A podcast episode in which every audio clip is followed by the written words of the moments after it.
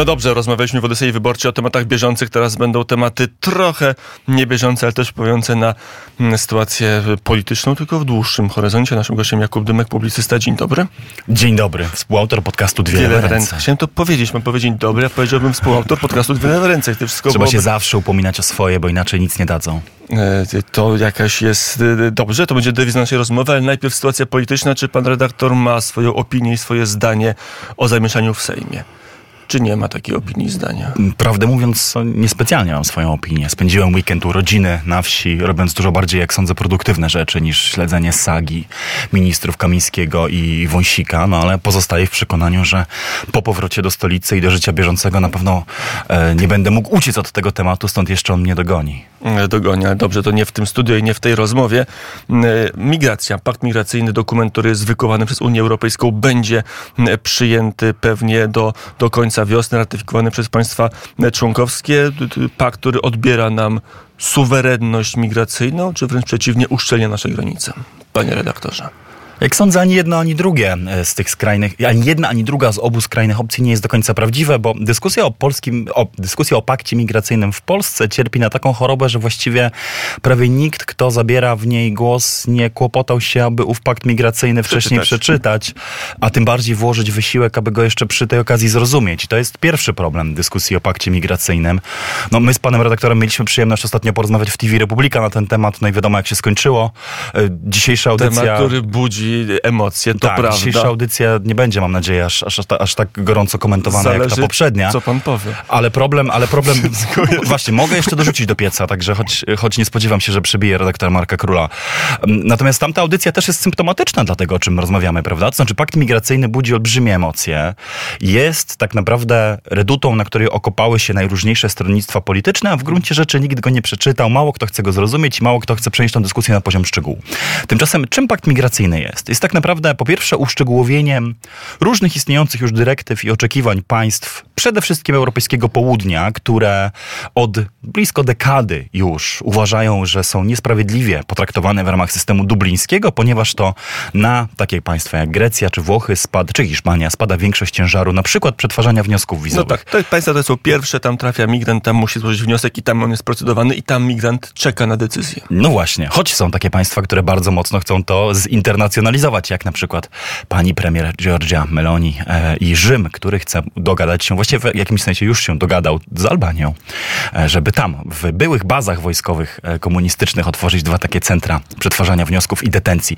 Ale to jest pierwszy wymiar tego paktu migracyjnego, to znaczy uszczegółowienie już istniejących przepisów, które regulowały kwestie przetwarzania wniosków wizowych, azylu, detencji, odsyłania, wielu skomplikowanych słów, które w tej Jasne, debacie ale na to też dają czapę unijną. Dokładnie. I o to jest spór. Dokładnie, bo w drugim wymiarze to jest umiędzynarodowienie polityki migracji i azylu na poziomie, na poziomie europejskim. I to budzi w Polsce oczywiście wielkie zmartwienie, zgorszenie i kontrowersje.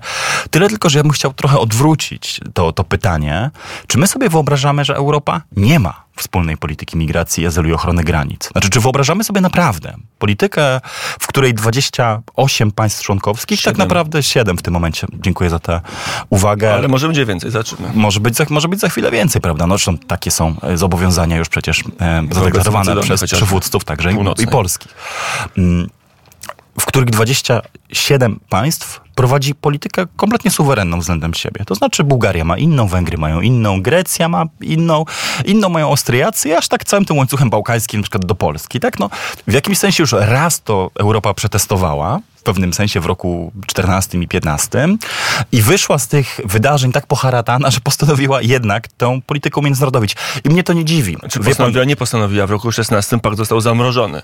e, wskutek decyzji politycznych, natomiast, e, natomiast No, przekonanie, jakich by innych? jakich by innych, oczywiście, natomiast przekonanie, że to prędzej czy później, niezależnie od zamrożenia paktu, w takiej albo innej formie ustawodawczej będzie musiało zostać umiędzynarodowione. Co do tego nikt nie miał wątpliwości, dlatego, że tak jak mówię, to wrócę do pierwszego, do pierwszego e, punktu mojej wypowiedzi, nie Unia Europejska nie przetrwałaby 27 odrębnych polityk migracyjnych jednocześnie z Schengen, prawda? No bo w tej sytuacji byłaby pełna dowolność na przykład przemieszczania się migrantów i państwa członkowskie wewnątrz UE utraciłyby na przykład kontrolę nad własnym rynkiem pracy zupełnie. Tak? No, ktoś by przyjeżdżał do Polski, dzień później był w Londynie, tam sobie pracował, gdy w Londynie stracił pracę, do dzień później był w Barcelonie, wszystko to by się odbywało bez żadnej kontroli paszportowej, danych biometrycznych. Na to się stolice po prostu nie chciały zgodzić i w pewnym sensie pakt migracyjny jest odpowiedzią na te Tylko problemy. czy słuszną, bo oczywiście jest na przykład, e, tu możemy logikę na przykład afery wizowej. Była, nie była, tego nie wiemy.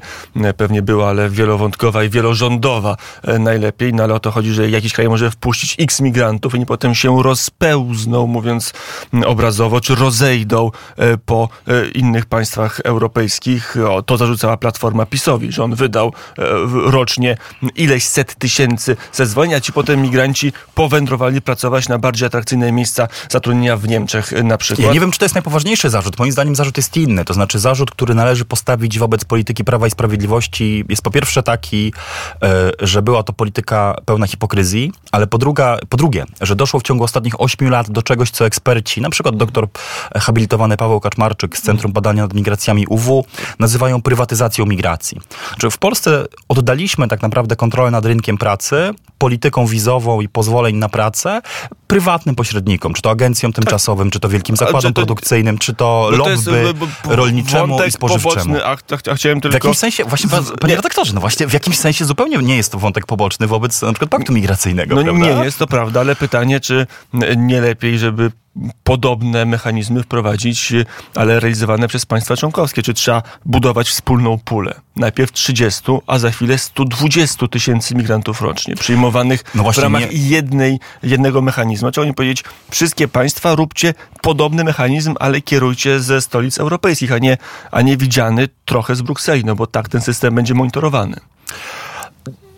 Pana pytanie samo w sobie już jest dobrym przykładem tego, jak łatwo jest pomieszać tutaj zupełnie odrębne porządki. Porządek rynku pracy, prawda, i kontroli nad nim, e, która moim zdaniem powinna być dużo bardziej w rękach państw członkowskich e, i z kolei systemu azylowego i ochrony granic, który z kolei powinien być bardziej umiędzynarodowiony, chociażby dlatego, że istnieje Europejska Ochro- Agencja do spraw ochrony granic, nazywa się Frontex i ma siedzibę gdzie?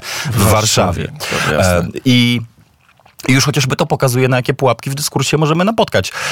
Afera wizowa była aferą dotyczącą rozpuszczania standardów ochronku, ry, Tak, ochrony rynku pracy. legalnego a przyjmowania pakt, migra, a pakt migracyjny i te kwoty dotyczą um, ilości, dotyczą tak naprawdę puli i parytetu rozpatrywania wniosków azylowych pomiędzy poszczególne państwa y, członkowskie.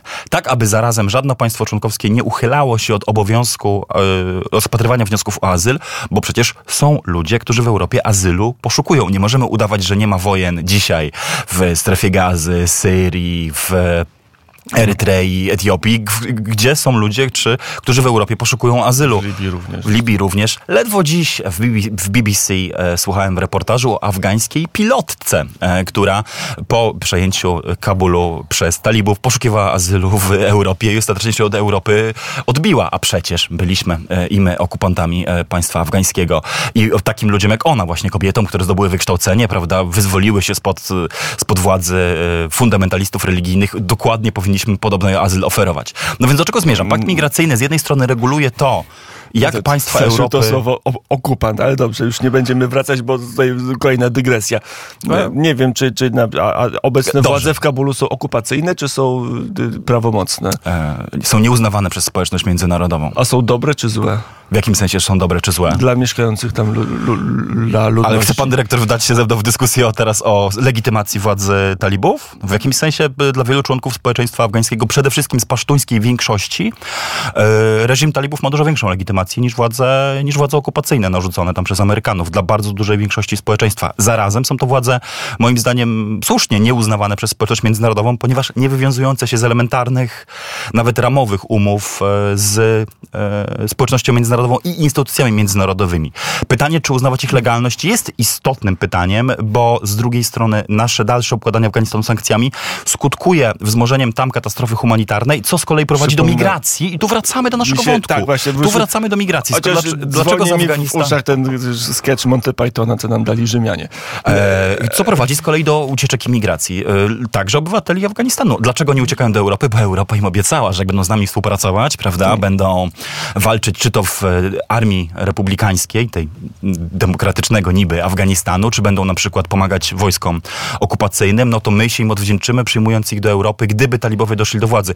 To się na przykład wydarzyło, a my później tych ludzi też potrafimy Tylko wtrącać to do ośrodków jest zamkniętych. y, maluteńka grupa w fali migracyjnej, która płynie do Europy. E, Czy to jest maluteńka grupa? To jest dobre pytanie, bo e, wojna z terrorem po 2001 roku według badań e, projektu Costs of War przy Uniwersytecie Brauna wyprodukowała 38 milionów e, uchodźców z co najmniej dziewięciu państw, z czego duża część to rzeczywiście przesiedleńcy wewnętrzni, ale kolejne kilkanaście milionów musiało ruszyć poza granice swojego kraju. Stąd dyskusja, czy to jest maleńka nie kwota, czy nie. z nich jest pilotką afgańską.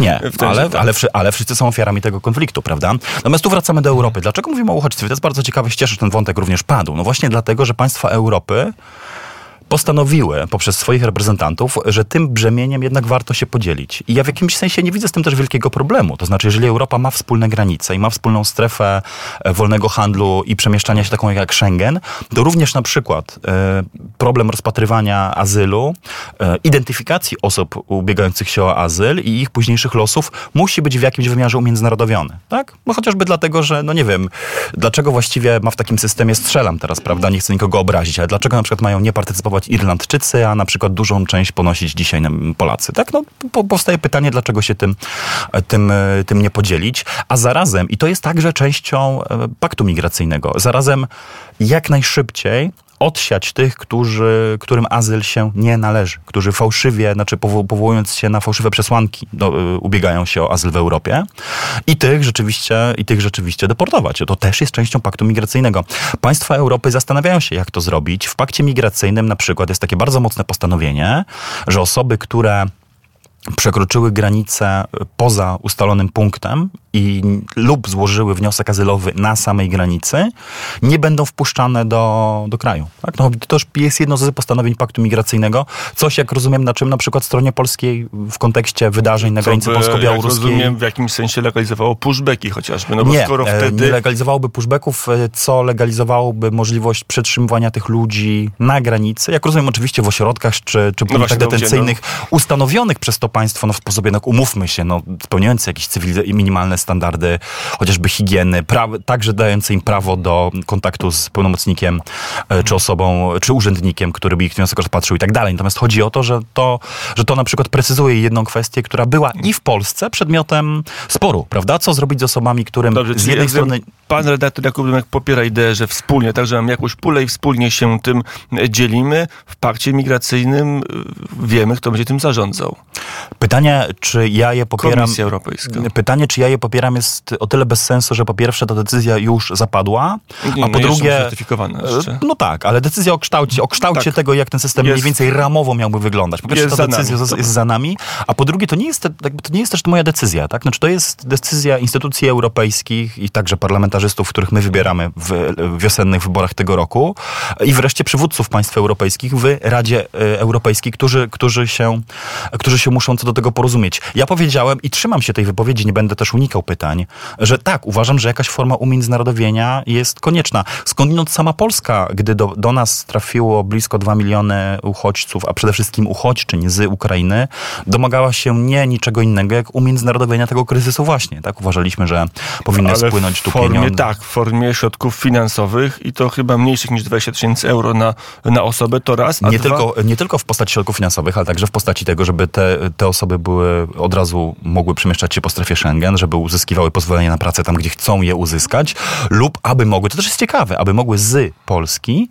e, w sposób wolny poruszać się do innych państw, także pozaeuropejskich, takich jak Kanada na przykład, czy Stany Zjednoczone, co się wydarzyło. Na przykład to, Co się udało i co jest przykładem, że Ale być to- może nie potrzebujemy czapy unijnej, tylko że państwo ma kryzys i rozmawia. Idzie do Kanady i mówi, mamy tutaj uchodźców, może chcecie, chcemy, nie chcemy. Wszystko dało się rozwiązać. Czy kryzys ukraiński nie pokazuje, że nie potrzebujemy kolejnych urzędników brukselskich, którzy będą e, patrzeć z, z Parnasu brukselskiego na, na sytuację, tylko rządy krajów członkowskich są w stanie, tak jak Polska, kryzys rozwiązać. Wydaje mi, się, wydaje mi się, że dowiodłem na początku naszej rozmowy, że właśnie nie może tak być, bo gdyby w tym samym czasie, przypuśćmy, poruszamy się teraz trochę być może bez sensu, ale w przestrzeni kompletnie hipotetycznych sytuacji, gdyby w tym samym czasie na przykład każde państwo europejskie prowadziło swoją suwerenną politykę migracyjną i z jakiegoś powodu założyło, że jednak Ukraińców nie przyjmie. Gdyby tak powiedzieli Słowacy, Litwini, Łotysze i Niemcy, no to okazałoby się, że w Polsce nie mamy dzisiaj miliona obywateli Ukrainy, tylko na przykład 4,5, tak? z którymi nie mamy co zrobić. No umówmy się, że polski system usług publicznych już jest przeciążony.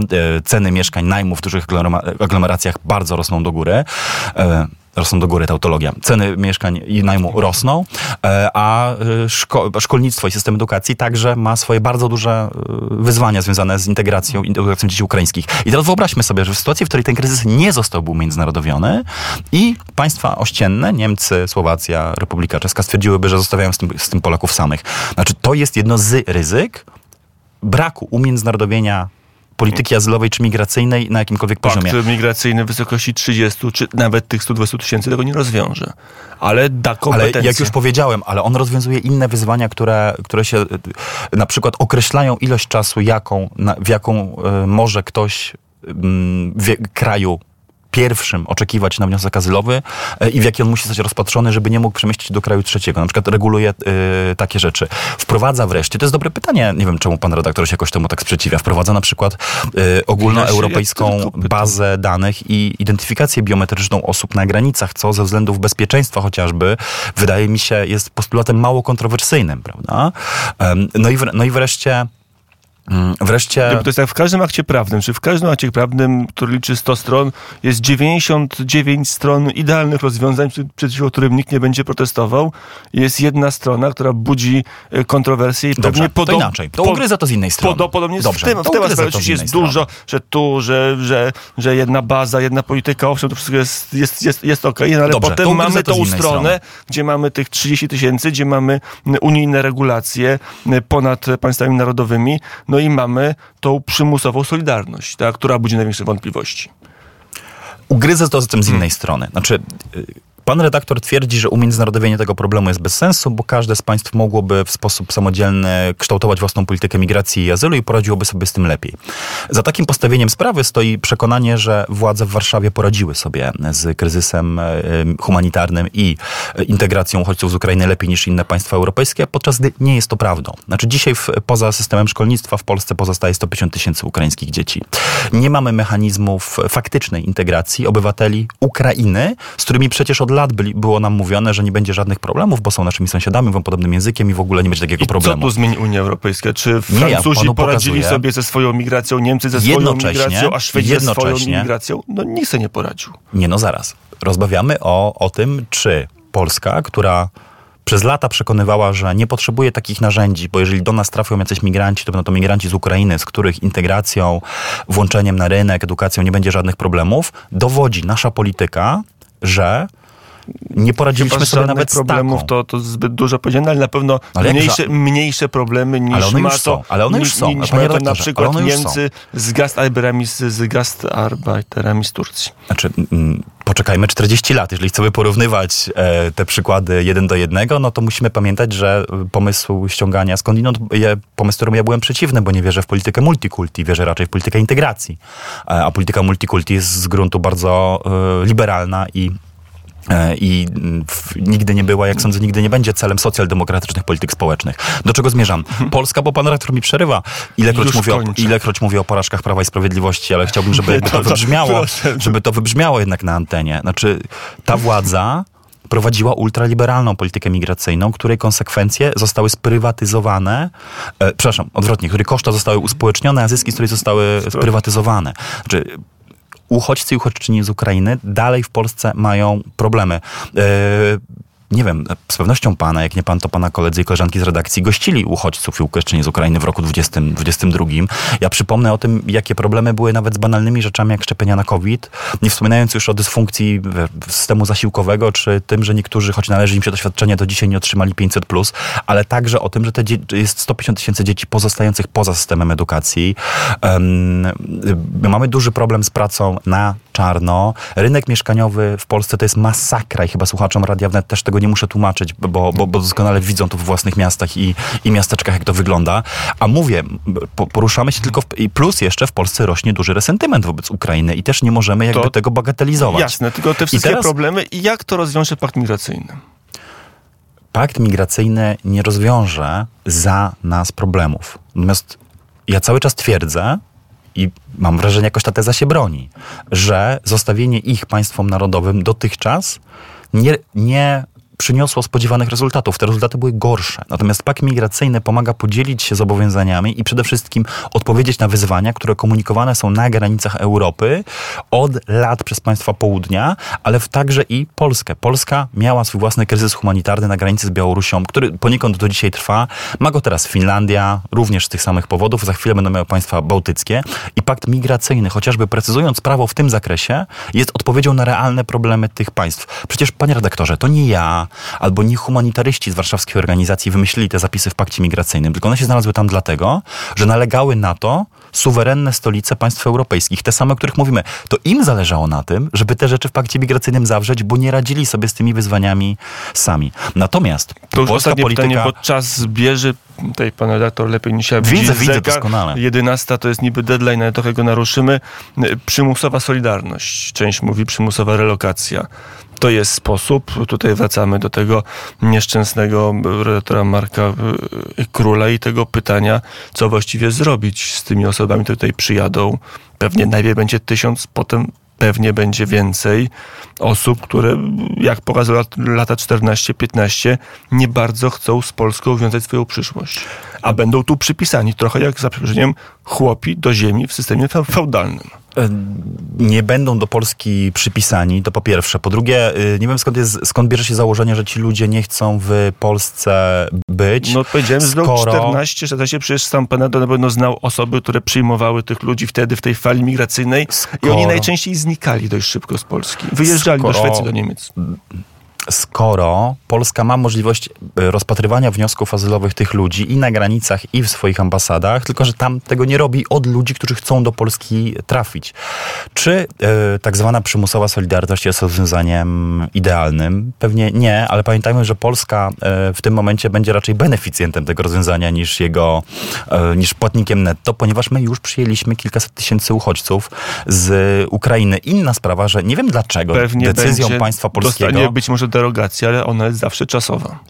A mechanizm będzie stały. E, mechanizm będzie Więc prędzej czy później tutaj migranci będą przysyłani no i też w, w takim aspekcie ludzkim, no mamy prawodawstwo do Bliskiego Wschodu, gdzie się mówi, że nie wolno przymusowo e, migrantów, uchodźców przesiedleć. Unia Europejska postanawia, a jak nie można? To potrzymajcie mi, przepraszam, e, kompot z gruszki, ja pokażę wam, że można przymusowo ludzi przewozić z miejsca Zaraz, na miejsce. jeszcze raz. Nie przymusowo. W procedurze relokacji będą ludzie, którzy sami złożyli wniosek o azyl w Unii Europejskiej i zgłosili się i wytrzymali w procedurze detencyjnej czy procedurze azylowej tak długo, żeby się tej relokacji doczekać. Nie można mówić, że ci ludzie będą siłą gdziekolwiek przewożeni, skoro oni sami dobrowolnie ten wniosek składają i czekają na tą relokację. Znowu, nie mieszajmy porządków. To nie będzie tak, że będzie jeździła jakaś ciężarówka po granicach Europy, łapała ludzi e, na Lampedusie albo w tak. Albanii, e, w, czy w Trypolisie i przewoziła ich siłą do, pod Warszawę. Na redaktorze wizji Unia Europejska to jest jeden kraj, niemalże jedna przestrzeń, ale w, w umysłach migrantów, oni odróżniają Polskę od Niemiec na przykład czy od Szwecji pod względem e, możliwości pracy, e, siatki migracyjnej, rodzin, no kultury sam, e, czy no ale, no ale, właśnie pakt migracyjny wprowadza to, że nie będą e, mieli azylanci tej dowolności. Właśnie pakt migracyjny dokładnie to precyzuje, że nie można migrować po Europie